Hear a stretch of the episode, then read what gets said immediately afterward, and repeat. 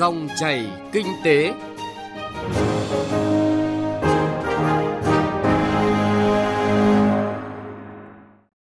Biên tập viên Bảo Ngọc kính chào và cảm ơn quý vị và các bạn đang lắng nghe dòng chảy kinh tế. Trong 20 phút của chương trình hôm nay, chúng tôi sẽ chuyển tới quý vị những nội dung chính sau.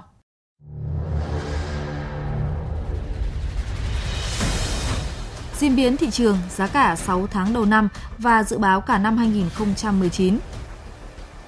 Giải pháp nào để đẩy nhanh tiến độ giải ngân vốn ODA, vốn vay ưu đãi? Trong chuyên mục Kinh tế số có phản ánh Tập đoàn Điện lực Việt Nam ứng dụng cách mạng công nghiệp lần thứ tư vào hoạt động sản xuất kinh doanh.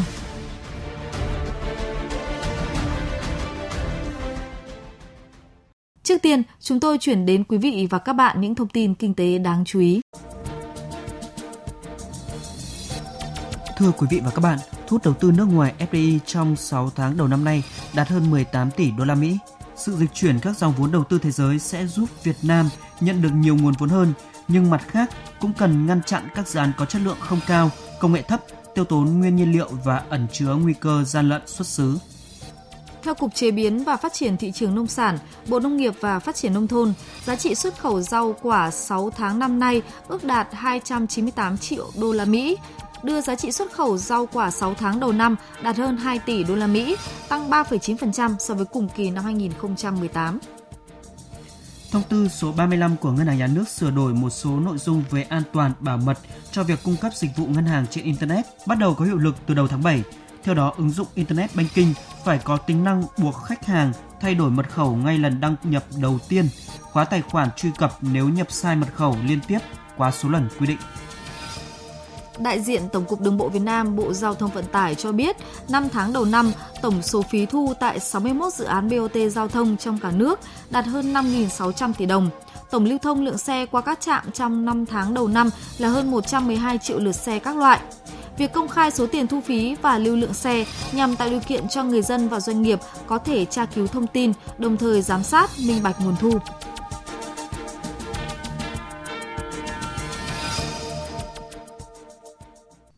Vị và các bạn, tình hình kinh tế xã hội Việt Nam 6 tháng đầu năm diễn ra trong bối cảnh kinh tế thế giới có xu hướng tăng trưởng chậm lại với nhiều yếu tố rủi ro, thách thức gia tăng. Kinh tế xã hội trong nước có những thuận lợi từ kết quả phát triển tích cực trong năm ngoái nhưng cũng gặp nhiều khó khăn. Dự báo chỉ số giá tiêu dùng CPI năm nay tăng ở mức từ 3 đến 3,2%. Đây là nhận định được đưa ra tại hội thảo diễn biến thị trường giá cả ở Việt Nam 6 tháng đầu năm và dự báo cả năm 2019 do Học viện Tài chính tổ chức sáng qua. Phóng viên Đài Tiếng Nói Việt Nam thông tin.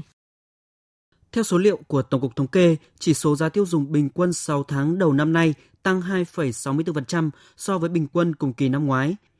Mặt bằng giá cả thị trường trong nửa đầu năm nay diễn biến theo hướng tăng tương đối cao trong tháng diễn ra Tết Nguyên đán, giảm nhẹ trong tháng 3, tăng dần trở lại trong 2 tháng tiếp theo, sau đó giảm trở lại vào tháng 6. Theo đại diện Tổng cục Thống kê, diễn biến chỉ số giá tiêu dùng trong 6 tháng đầu năm tương đối sát với dự báo từ đầu năm và nằm trong kịch bản CPI tăng thấp. Nguyên nhân chủ yếu góp phần làm CPI 6 tháng đầu năm tăng thấp do nguồn cung trong nước dồi dào và nhu cầu nhập khẩu gạo trên thế giới giảm. Giá thịt lợn giảm mạnh từ tháng 3 đến tháng 5 do chịu ảnh hưởng bởi dịch tả lợn châu Phi. Giá xăng dầu trong nước giảm trở lại từ nửa cuối tháng 5 đến nay. Phó giáo sư tiến sĩ Nguyễn Bá Minh, Viện trưởng Viện Kinh tế Tài chính nhận định, trong 6 tháng cuối năm, có những nhân tố góp phần kiềm chế tốc độ tăng CPI như tình hình kinh tế chính trị thế giới có nhiều dấu hiệu bất ổn, khiến cho tăng trưởng kinh tế toàn cầu có khả năng tiếp tục giảm và làm cho giá nguyên liệu, nhiên liệu trên thị trường thế giới khó phục hồi như kỳ vọng. Việc tích cực triển khai các biện pháp bình ổn giá của cả hệ thống chính trị, kiên định điều hành chính sách tiền tệ ổn định. Phó giáo sư tiến sĩ Nguyễn Bá Minh dự báo chỉ số giá tiêu dùng CPI năm nay tăng ở mức từ 3 đến 3,2%. Về cái CPI bình quân cả năm 2019 ấy, so với 2018 thì tăng ở mức là 3 đến 3,2%. Cái nguyên nhân mà dẫn đến cái chỉ số PI chỉ 3 đến 3,2% thì có mấy cái nguyên nhân tăng ở đây ấy, là các cái mặt hàng thực phẩm tiếp tục tăng. Đặc biệt là cái giá thịt lợn có khả năng sẽ tăng mạnh do cái dịch tả lợn châu Phi lan rộng. Cái thứ hai là nhiều khả năng nhà nước sẽ tiếp tục điều chỉnh cái giá học phí và giá dịch vụ y tế. Thứ ba điều chỉnh cái mức lương cơ sở từ ngày 1 tháng 7. Tiến sĩ Lê Quốc Phương, nguyên Phó Giám đốc Trung tâm Công nghiệp và Thương mại Bộ Công Thương cho rằng lạm phát năm nay có thể kiểm soát ở mức dưới 4%.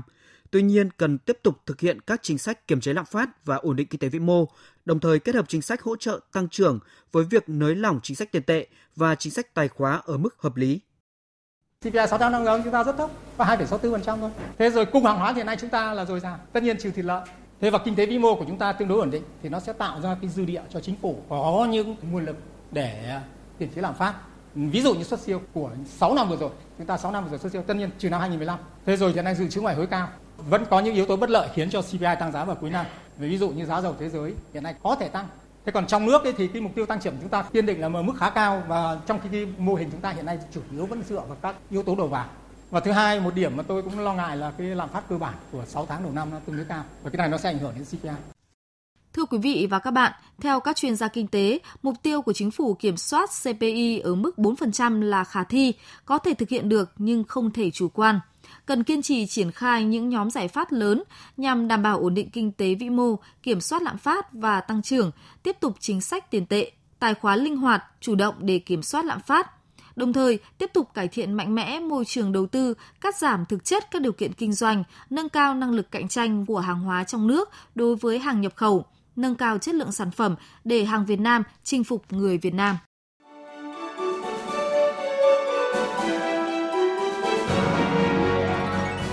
Dòng chảy kinh tế, dòng chảy cuộc sống.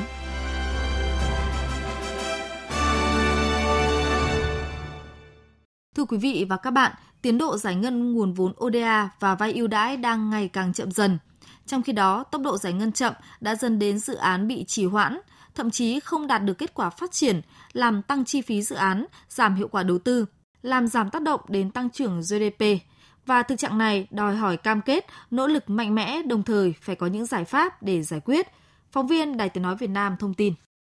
Liên tiếp trong những ngày gần đây, những cuộc họp, hội nghị tọa đàm về thúc đẩy giải ngân vốn ODA vay ưu đãi nước ngoài đã được tổ chức. Mới đây tại Hà Nội, Phó Thủ tướng Chính phủ, Bộ trưởng Bộ Ngoại giao Phạm Bình Minh, trưởng ban chỉ đạo quốc gia về ODA và vốn vay ưu đãi, chủ trì cuộc họp giữa ban chỉ đạo và nhóm 6 ngân hàng tài trợ cho Việt Nam.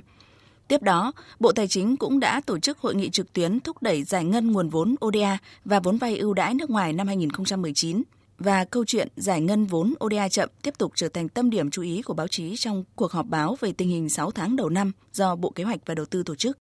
Theo đại diện Bộ Tài chính, kế hoạch vốn đầu tư công trung hạn giai đoạn từ năm 2016 đến năm 2020, vốn vay ODA và vốn vay ưu đãi nước ngoài được điều chỉnh theo nghị quyết của Quốc hội là 360.000 tỷ đồng. Đến hết năm nay, tổng số vốn đã giao trong dự toán ngân sách nhà nước của giai đoạn từ năm 2016 đến năm 2019 là 244.300 tỷ đồng. Số còn lại chưa giao là 115.700 tỷ đồng. Năm nay dự toán Quốc hội giao là 60.000 tỷ đồng, thế nhưng 5 tháng đầu năm nay mới chỉ giải ngân được 1.605 tỷ đồng, tức là bằng 2,7% dự toán.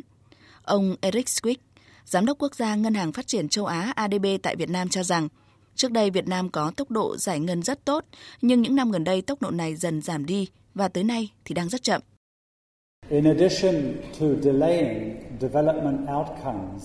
Việc giải ngân chậm còn làm tăng chi phí hành chính, quản lý dự án, dễ xảy ra tranh chấp hợp đồng do thanh toán chậm, từ đó khiến dự án không thành công hoặc hiệu quả của dự án giảm xuống. Trong quá trình thực hiện, chúng tôi gặp phải những khó khăn như về quy trình thủ tục, mức độ sẵn sàng của các dự án, vướng mắc trong thực hiện kế hoạch đầu tư công trung hạn. Trong thời gian tới, chúng tôi sẽ hỗ trợ các dự án cơ sở hạ tầng quốc gia của Việt Nam có mức ưu tiên cao, đẩy mạnh chuyển giao công nghệ và tri thức. Hiện nay, các khoản vay của nhóm ngân hàng đã được phê duyệt, mong muốn Việt Nam nỗ lực hơn nữa để các khoản vay được giải ngân và đạt được hiệu quả tốt nhất. Nếu không có những giải pháp trong thời gian tới, các dự án sẽ không hiệu quả và sẽ tác động đến tăng trưởng kinh tế. Ông Lưu Quang Khánh, vụ trưởng vụ kinh tế đối ngoại, Bộ Kế hoạch và Đầu tư thông tin, thủ tục quy trình vẫn còn rất phức tạp. Một thay đổi nhỏ cũng phải thực hiện các quy trình dài là một trong những nguyên nhân dẫn đến tiến độ giải ngân nguồn vốn ODA và vay ưu đãi chậm dần. Mới đây, Quốc hội thông qua luật đầu tư công sửa đổi. Các cơ quan thuộc chính phủ sẽ xây dựng các văn bản dưới luật và sửa đổi một số nghị định có liên quan. Quốc hội đã thông qua luật đầu tư công sửa đổi rồi và việc của cơ quan chính phủ bây giờ là xây dựng những văn bản dưới luật để thực hiện. Trong đó có nghị định 132, nghị định 16 và một số những nghị định liên quan. Bộ Kế đầu tư đang chuẩn bị trình chính phủ khuyến nghị trong cái việc sửa đổi nghị định liên quan này. luật đầu tư công cũng đã sửa đổi và có một số vấn đề rất là thoáng, đặc biệt là liên quan đến việc lập kế hoạch và giải ngân cái nguồn vốn này.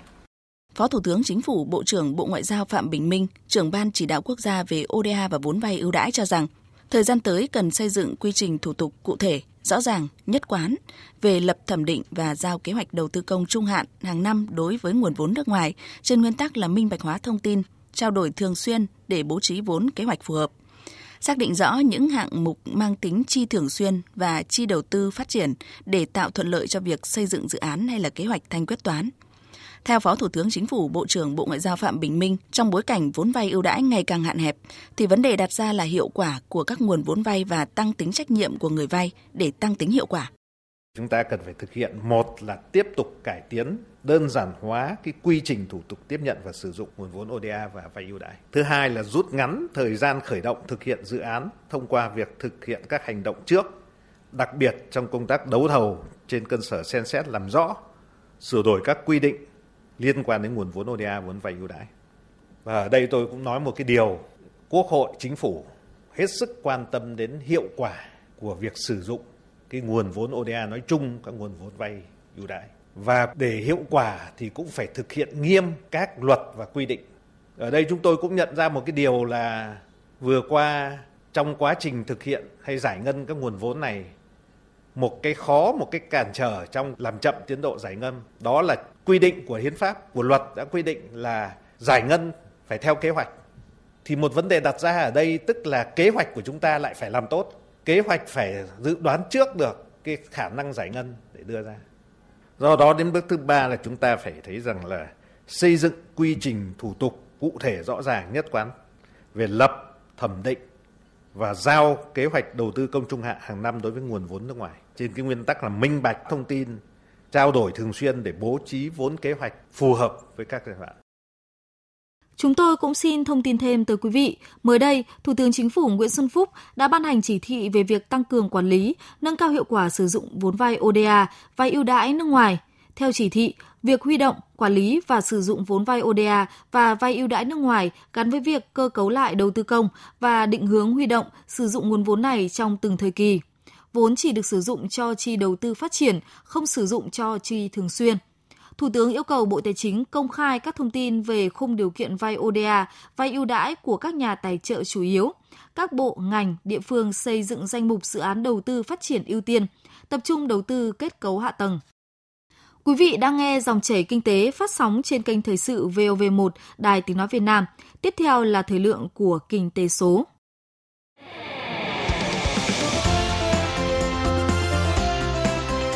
Kinh tế số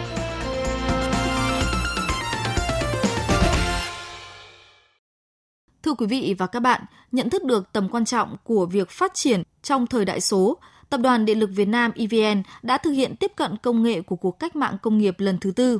Tập đoàn đã ứng dụng khoa học công nghệ vào hoạt động sản xuất, kinh doanh như hệ thống phần mềm quản trị, ứng dụng công nghệ điều khiển xa, cung cấp các dịch vụ điện trực tuyến cấp độ 4 vân vân. Qua đó góp phần nâng cao hiệu quả sản xuất, kinh doanh của tập đoàn cũng như mang đến nhiều tiện ích cho khách hàng sử dụng điện. Ghi nhận của phóng viên Đài Tiếng nói Việt Nam. Từ năm 2017, sau khi Thủ tướng Chính phủ ban hành chỉ thị số 16 ngày 4 tháng 5 năm 2017 về việc tăng cường năng lực tiếp cận cuộc cách mạng công nghiệp lần thứ tư, Tập đoàn Điện lực Việt Nam EVN đã thành lập ban chỉ đạo và tổ công tác giúp việc ban chỉ đạo xây dựng đề án nghiên cứu, phát triển ứng dụng công nghệ của cuộc cách mạng công nghiệp lần thứ tư và hoạt động sản xuất kinh doanh của Tập đoàn Điện lực Việt Nam –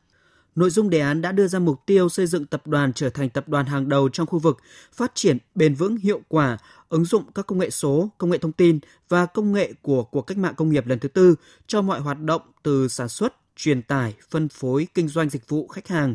vận hành hệ thống điện và thị trường điện. Cuối năm ngoái, Tập đoàn Điện lực Việt Nam đã chính thức đưa dịch vụ điện cấp độ 4, cấp độ cao nhất hiện nay vào hoạt động tại tất cả các đơn vị điện lực trực thuộc – theo đó, dịch vụ điện cấp độ 4 đáp ứng mọi dịch vụ theo yêu cầu của khách hàng từ khâu đăng ký, nhận kết quả đến thanh toán 100% thông qua trực tuyến. Hoạt động này có ý nghĩa quan trọng trong công tác dịch vụ kinh doanh điện năng, tích cực thực hiện chủ trương của chính phủ trong việc hiện đại hóa các dịch vụ công, đẩy mạnh việc xây dựng nền kinh tế số, thể hiện quyết tâm của một tập đoàn kinh tế nhà nước hướng tới chuyên nghiệp, thân thiện, hiện đại, triển khai ứng dụng các thành quả cách mạng công nghiệp lần thứ tư vào cuộc sống –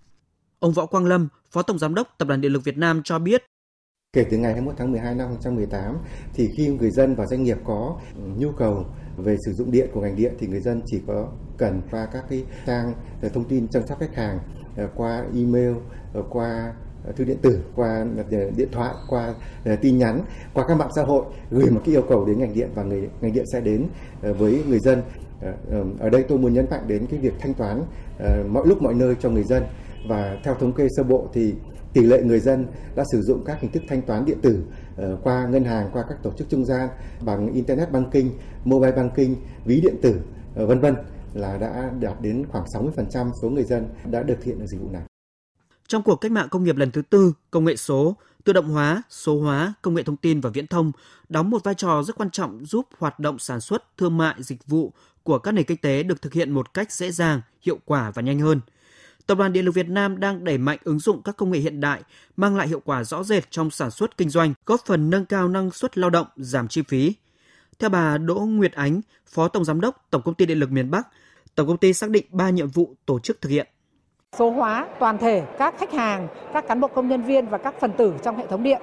và nhiệm vụ thứ hai mà tổng công ty tổ chức thực hiện phải làm sao mà có các giải pháp để liên kết các phần tử đã số hóa và việc thứ ba nữa, đó là nâng cao cái khả năng quản trị để ờ, với cái hệ thống khoa học công nghệ đó thì cán bộ công nhân viên rồi tất cả những cán bộ rồi những các cấp lãnh đạo của tổng công ty thì đều có thể tận dụng các thành tựu khoa học công nghệ để ờ, sử dụng những cái thông tin mà đã có sẵn, rồi những cái thông tin mà cái hệ thống cung cấp một cách hiệu quả nhất và tối ưu nhất. Thưa quý vị và các bạn, với việc ứng dụng mạnh mẽ các thành tiệu của cuộc cách mạng công nghiệp lần thứ tư vào các hoạt động từ sản xuất, truyền tải, phân phối, kinh doanh, dịch vụ khách hàng, vận hành hệ thống điện, thị trường điện, Tập đoàn Điện lực Việt Nam EVN đang phấn đấu trở thành tập đoàn số hàng đầu trong khu vực. Thời gian tới, EVN tiếp tục nghiên cứu, ứng dụng mạnh mẽ công nghệ số, công nghệ thông tin và các công nghệ của cách mạng công nghiệp lần thứ tư vào hoạt động từ quản trị doanh nghiệp đến sản xuất kinh doanh của tập đoàn. Chuyên mục Kinh tế số cũng đã kết thúc dòng chảy kinh tế hôm nay. Chương trình do biên tập viên Bá Toàn và nhóm phóng viên kinh tế phối hợp thực hiện. Biên tập viên Bảo Ngọc xin chào và hẹn gặp lại quý vị và các bạn. Thông tin nhanh, chân thực, phân tích sâu những diễn biến thị trường, vấn đề kinh tế. Các chuyên mục hấp dẫn, cà phê doanh nhân, chuyện thị trường, kinh tế số. Dòng chảy kinh tế phát sóng lúc 9 giờ 5 phút đến 9 giờ 25 phút và phát lại vào 13 giờ 25 phút đến 13 giờ 45 phút các ngày từ thứ hai đến thứ sáu hàng tuần trên kênh thời sự VOV1 của Đài Tiếng nói Việt Nam. Dòng chảy kinh tế, dòng chảy cuộc sống. Dòng chảy kinh tế, dòng chảy cuộc sống.